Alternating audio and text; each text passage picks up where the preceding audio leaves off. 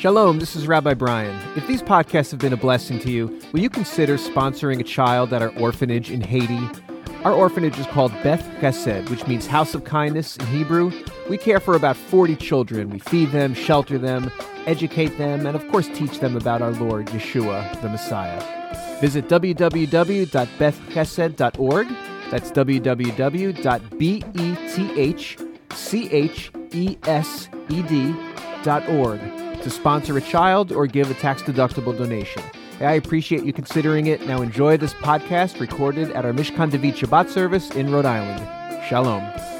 Okay, um, so in this Torah portion, uh, we find something that I find intriguing and, and powerful and meaningful.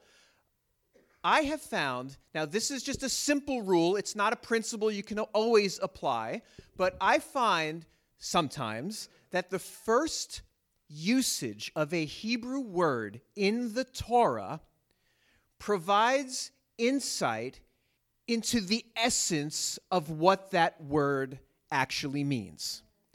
Revelation on its real, authentic meaning. For instance, the word, the verb love, ahav, the verb love, love. Now, what does Scripture, what does the New Testament say love is? Yeah, I was more thinking of what Yeshua did for us. There's no greater love than this. And it's and yeah, so Father God so loved the world he gave his only son. The first instance of the Hebrew word to love, the verb to love, is it says, Abraham, go bring your son who you love up to the mountain and sacrifice him. Which I believe is the Old Testament sister verse of God so loved the world that he gave his only son. Uh, if you look at, I've taught about this, if you look at the, the first instance of the Hebrew word sukkah, which is the tabernacle that is built in the, in the Jewish holiday, the biblical holiday of Sukkot, Feast of Tabernacles, the first instance of it, we see Jacob building it as a shelter for his animals, which in that first instance gives us the reality that a sukkah is a manger which can be used to come to the conclusion that Yeshua was born on the Feast of Tabernacles, Sukkot. Uh, there are others. The, the first time that the word Mashiach, which is the Hebrew word for Messiah, is used, which is really, really great, because in Judaism, the Messiah doesn't have any priestly function you know, to bear the sins of the people, to take on the sins of the people. That's a priestly function. But in Judaism, you know, even if you're talking to a Jewish person about the Messiah, they'll say, well, the Messiah is not a priest, the Messiah is king. Priests are from Aaron, and the kings are from the, the Judah, from the line of David. The first instance of the word Mashiach is Hamashiach. No, it's Hakohen Hamashiach, the anointed priest. And it talks about how the priest takes on the sins of the people in the first instance of the Hebrew word for Messiah, it's, a pre, it's, it's about the priest, how he takes on the sins of the people. So even in that, there is revelation, there is uh, understanding of the essence of what the Mashiach, the Messiah, is going to do. So in this Torah portion, we see the first instance of the Hebrew word Shabbat, Sabbath. Now, we, have heard seventh day, you know, like God rested on the seventh day, but the actual word Sabbath is the first time seen in our weekly Torah portion of Beshalach. So to get to the to the context of where this word is used, let me take a step back. The children of Israel are now in the wilderness, so goodbye Egypt. Hello wilderness. So they're in the wilderness and they wake up one morning and they find that the, the land is filled with what it says is a, a flaky substance, which they didn't know what it was, so they named it and they called it uh, manna. In Hebrew, it's just man. So they named it, and that was essentially their daily bread. The scripture says that they took this manna as much as they needed for this their household. Some took a little, some took a lot, and it was it was their daily bread. If they took a little, it was enough. If they took a lot, it sustained them. There was none left over. It was the perfect amount for the day. It was sufficient for the day, as Chris's song says. And it is, it's exactly what Yeshua was talking about when he said, Give us this day our daily bread. When he was asked, How do we pray? And he said, Avinu Shabashamayim, our Father in heaven. Holy is your name. He said, Give us this day our daily bread. It was a direct connection to the manna. Because the manna was just for the day. If anybody took this manna and kept it for the next day, it's spoiled. This is why Yeshua also said, Don't worry about tomorrow. Tomorrow takes care of itself. It's also a, a, a, connection to the manna that it was just for today, it was not for tomorrow. And it's, it's just a, a daily miracle, and it's, it's our reminder that the God of miracles gives us a miracle every day. He gives us what we need every single day. So, this substance, this manna, is only supposed to last one day, except on Shabbat, where the children of Israel had to go out and they had to gather twice the amount. There's no miracle in that. You gather twice, it lasts, it lasts longer. But this substance that is designed by God to only last one day, if the children of Israel do their part and go out and gather this thing, God will do the miracle and make what they gathered supernaturally last longer than it naturally can. The miracle is that the children of Israel did their part in the gathering and God did something spectacular. He took something and made it extend the shelf life beyond its natural shelf life. And to me, this speaks of the, of the, what's the word? Is this symbiotic relationship. Is that right, scientists? It's like, you know, like two organisms that kind of the okay, there you go. The symbiotic relationship between God and man, where we do our part and God does something spectacular with it. And that's the essence of the Shabbat. You know, religion and law turns it into okay, you're not supposed to work, so tell me what the definition of work is. And that's a necessary thing. Israel had to do that. You know, if God gives a commandment, don't work on Shabbat, and there's there's groups of judges that are, are set to actually determine if somebody broke the Shabbat, you pretty darn well know you what the you know what are the rules and regulations as far as what you can and can't do. And that's something that I believe evolved over time in Israel. But the essence of Shabbat it's not just the rest, it's what you've done for the six days and rested, and God takes it from there and does a miracle with what you've done, what you've gathered. We see the same thing, we, this, this symbiotic relationship. We see it even with the crossing of the Red Sea. Now, this Torah portion is an amazing Torah portion. It has the crossing of the Red Sea, which, you know, of all the amazing stories in the Bible, this is, it's got to be in the top three you know, probably just under the death and resurrection of the Mashiach, you had this amazing story where God split the sea and the children of Israel walked into it on dry on dry ground and the enemies of the people of Israel were, were drowned in it. And it's just such an amazing revelation just in that because God brought the people to the border to the sea intentionally he brought him right to it. He could have went another way, as was as, as was read today, and it says he turned him around and brought him to the sea. And that's just always a reminder that sometimes God will bring you to the situation, to the circumstance that is impossible, just so he can prove himself that all things are possible. Just he brings you to the circumstance where there doesn't seem to be a way, just so he can prove that with God, he makes a way where there is no way. And he intentionally brought them there. But it's interesting when they were at the sea and the Israel and the and the Egyptian armies were behind them, Moses did what religious people do. He started to pray. That sounds like a good thing, but God's answer was very unique. God said, "Moses, why are you crying to me? Tell the people to start walking." In other words, stop praying and start moving. In other words, I have something spectacular planned, but it's predicated on the people having that little spice, that little pinch of faith to move. And when the people move, I'm going to do the amazing. Do you see it? Do you see it? The extraordinary miracle is predicated on the movement of the people.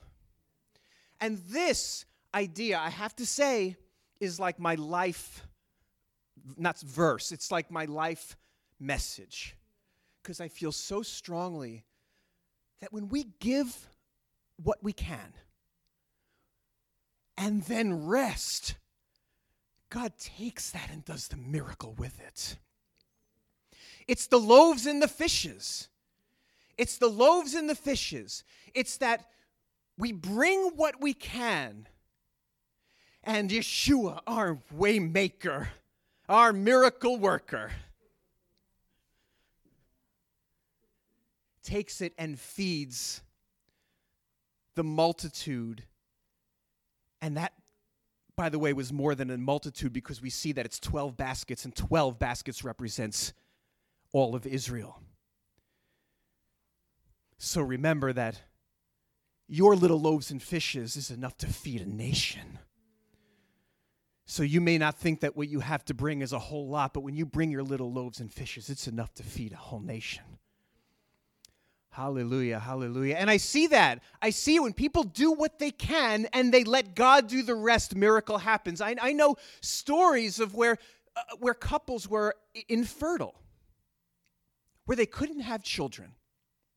So they got to the place where they did what they could, which was adopt. And after they adopted, wouldn't you know it, they became pregnant. I know multiple families that have that exact story.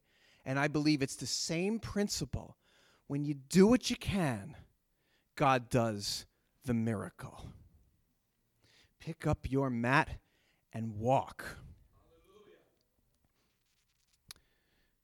Okay, pick up your mat and walk. Okay, so there was a man, he was a para, paraly- he was paralyzed, he was a paralytic.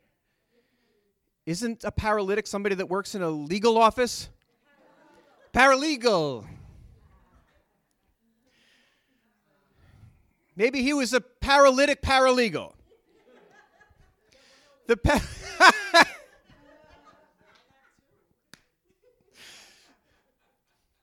The paralytic he goes over to the pool of Bethesda, which was probably a mikvah pool uh, in, in, in Israel connected to the temple, and he goes there every day. He goes there every day. It says that uh, the, the, the lame, the blind, the sick, and the withered went there. Boy, that's a party. That's a pool party. I, I'm just kidding. That's a holy convocation right there if there's a place where there is the, the lame, the blind, the sick, and the withered, I see a mishkan. It makes me want to shut the service over here and have service over there. Come on, somebody. Come on, somebody. So he goes there every day, and uh, he's looking because there was this thought. It may have just been a myth or something. I don't know. I, I, it doesn't make sense to me. It was probably just a myth that that at, at a certain time an angel would stir the water, would disturb the water, and then the first person that jumped in got healed. So it was probably just a myth, but but that was his that was his gathering of the manna for 6 days. That was his gathering. That was what he, that was his offering of what he could do in the natural because that was all he can do. And it was he went there every day because you know because he was paralyzed. That when the waters did get stirred up, somebody else would jump in ahead of him, did a little, you know, high jump over him, and he was left. But he came and it says he was sick for 38 years. That's a long time. But that was his little six days you gather and then you stop. because in the right time, somebody came to town. The Lord of Shabbat came to town. The one who is greater than the temple came to town. He was waiting for the angel to stir the waters, but somebody came to town that knows a little bit about stirring the waters. The one that came to town is the one that stirred up the waters 1500 years before in this Torah portion with the breath of his nostrils. He parted the waters. Yes, yeah, somebody came to town who knows a little bit about stirring up the waters. He said, You want to be well? He said, Yes, I want to be well. And he did not speak healing over him, he spoke action over him.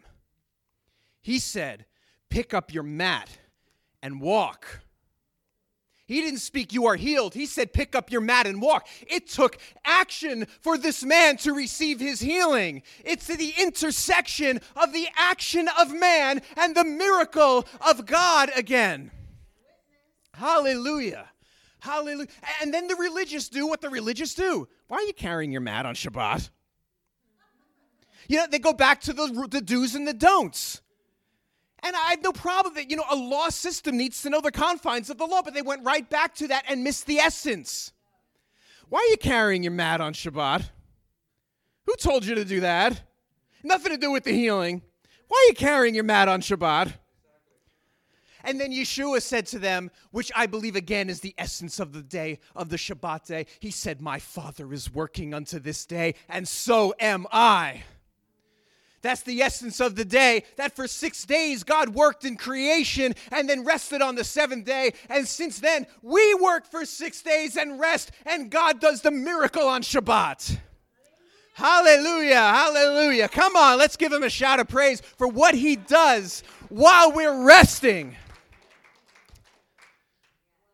Hallelujah. We do, and we rest, and God does the extraordinary.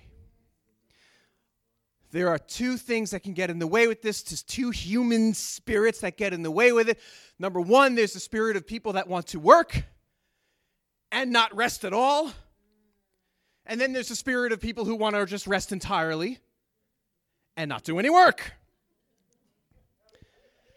So the people that that for those of us that that, that just work and, and and don't rest, this is the like I can fix this spirit.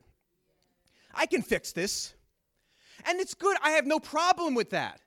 It's good to have the motivation to, to, to do something, to look at your life, to look at your circumstance and your challenges and your relationship challenges and your financial challenges. Say, I could, I could do this. And I, I believe in that spirit. I think it's a, it's a good spirit, but it takes wisdom to know when, when you've reached the sixth day where you need to rest and let God do the miracle. Remember, when the people went out and gathered on Shabbat, tried to gather the manna on Shabbat, there was no manna to be had. If you overwork it, when you should be resting, you will find no sustenance. You will find no provision. But it takes, it takes wisdom in spirit to know that I've worked on this relationship as far as I can, but now I got to take a step back and let God do the spectacular. I've worked on this issue as much as I could.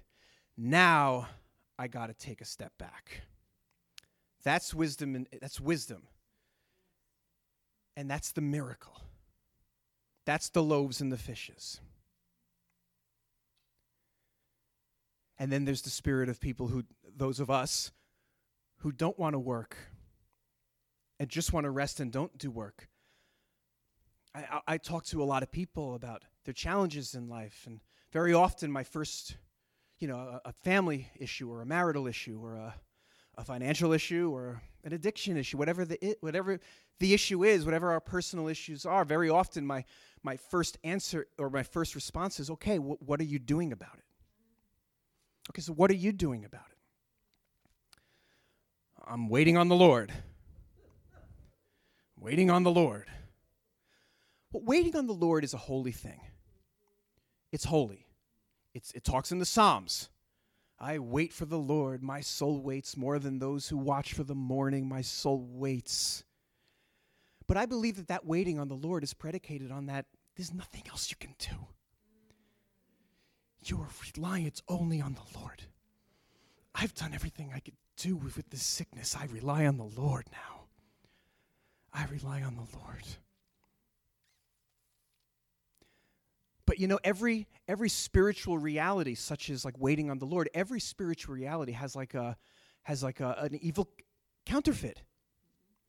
And the counterfeit for waiting on the Lord is like a spiritual laziness or a, or a lethargy or an inactivity, immobile, being immobile, maybe because of fear, where you don't, you're afraid, like, I don't know which way to go. I can go this way and my life's going to be ruined, or I can go this way and things, and I don't know what to do, so I'm just going to stay here and I'm just not going to move.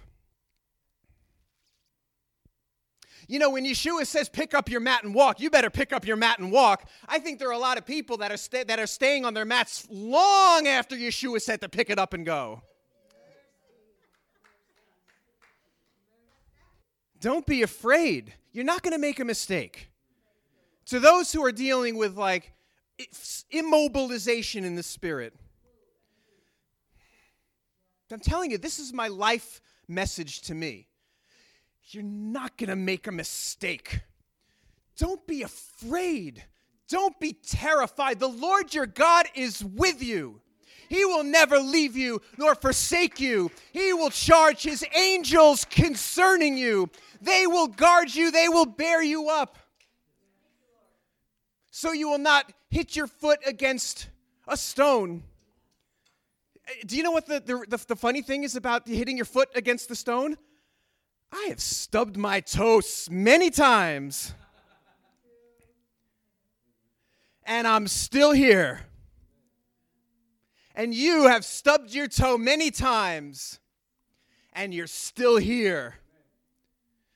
Because if you stub your toe, you just learn that, okay, that's the wrong way. I'm going to go this way now. So be encouraged and do not fear if you're in a place where you feel immobile because, like, you know, like I, have two choices. I can go this way or this way, and I don't know which way the Lord is. You can wait on the Lord. But I tell you, I tell you in spirit right now, with authority, don't be afraid to move.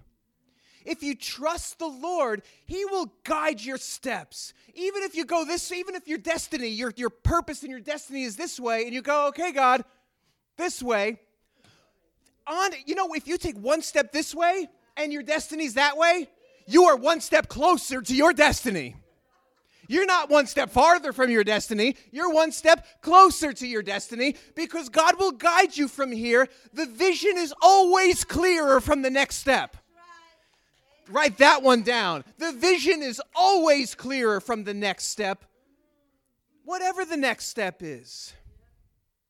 So don't be afraid to move. Don't be afraid to move. This is the, the, the, the essence of the Sabbath that we move with a little sprinkle of faith, with a little mustard seed sprinkle, a little dash of mustard. And God will do a miracle. Hallelujah. Hallelujah. So don't look at your challenges in life as like this big insurmountable issue. Look at them as little bite sized, conquerable bits. Don't look at your situations as some Goliath like Saul, King Saul did, and some of the other soldiers where they just say, There's no way we can handle this. Just bring your loaves and fishes. Just bring your loaves and fishes, whatever that is, and God will do an increase of that. King David brought his loaves and fishes in front of Goliath. He brought his five stones with a little sprinkle of faith, and he knocked that giant down. So you look at your circumstance and you say to it, you look at your circumstance and you say to it, Who is this uncircumcised Philistine to taunt the armies of God? You come with spear and javelin and sword. I come in the name of the Lord. Hallelujah. Hallelujah. Hallelujah. So today we've learned that the spirit and the essence of Shabbat that we see in the first time in the, the first time in this Torah portion work when it is day because the night is coming where there will be no work. And when we work while it is day, God will take our little loaves and fishes when we reach out to those that we need to repair our relationship with loaves and fishes. Send out your resumes if you're unemployed, loaves and fishes. Go to that 12 step meeting if you have an addiction, loaves and fishes. Do your household budget for your financial problems, loaves and fishes. Confess the sin that you've been keeping secret, loaves and fishes.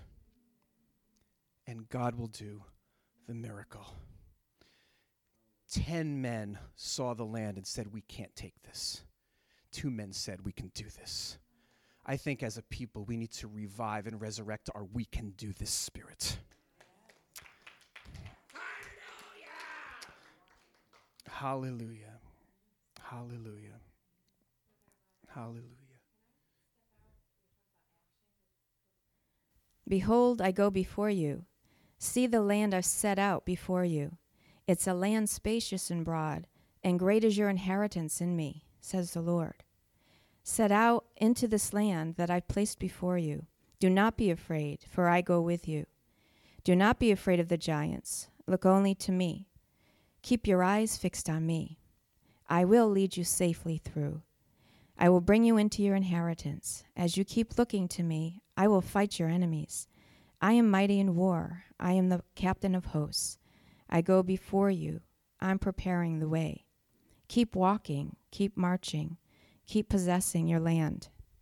Do not grow weary in doing well, for in due season you shall reap. Faint not, faint not. Call upon me, and I will strengthen you. I will come to you. I will strengthen your hands for war. Keep praising me. Keep honoring me. Lift your hands to me. This is your powerful weapon of warfare. Praise me. Call upon me. I will strengthen you to praise me. And as you praise me, I will defeat your enemies. Be bold and courageous. Be very bold and courageous. The enemy roams around seeking whom he may devour. Keep your battle clothes on, keep your armor on. Lift up your voice in praise, and see the walls come tumbling down. See and watch your enemy be defeated. See the land I am laying out before you. Keep walking, keep possessing, keep conquering. For soon, soon you are entering your promised land. Those things you've been waiting for, hoping for, longing for, believing for. No good thing will I withhold from those who walk uprightly. Keep walking, keep your heads up, and watch what I do for you, says the Lord.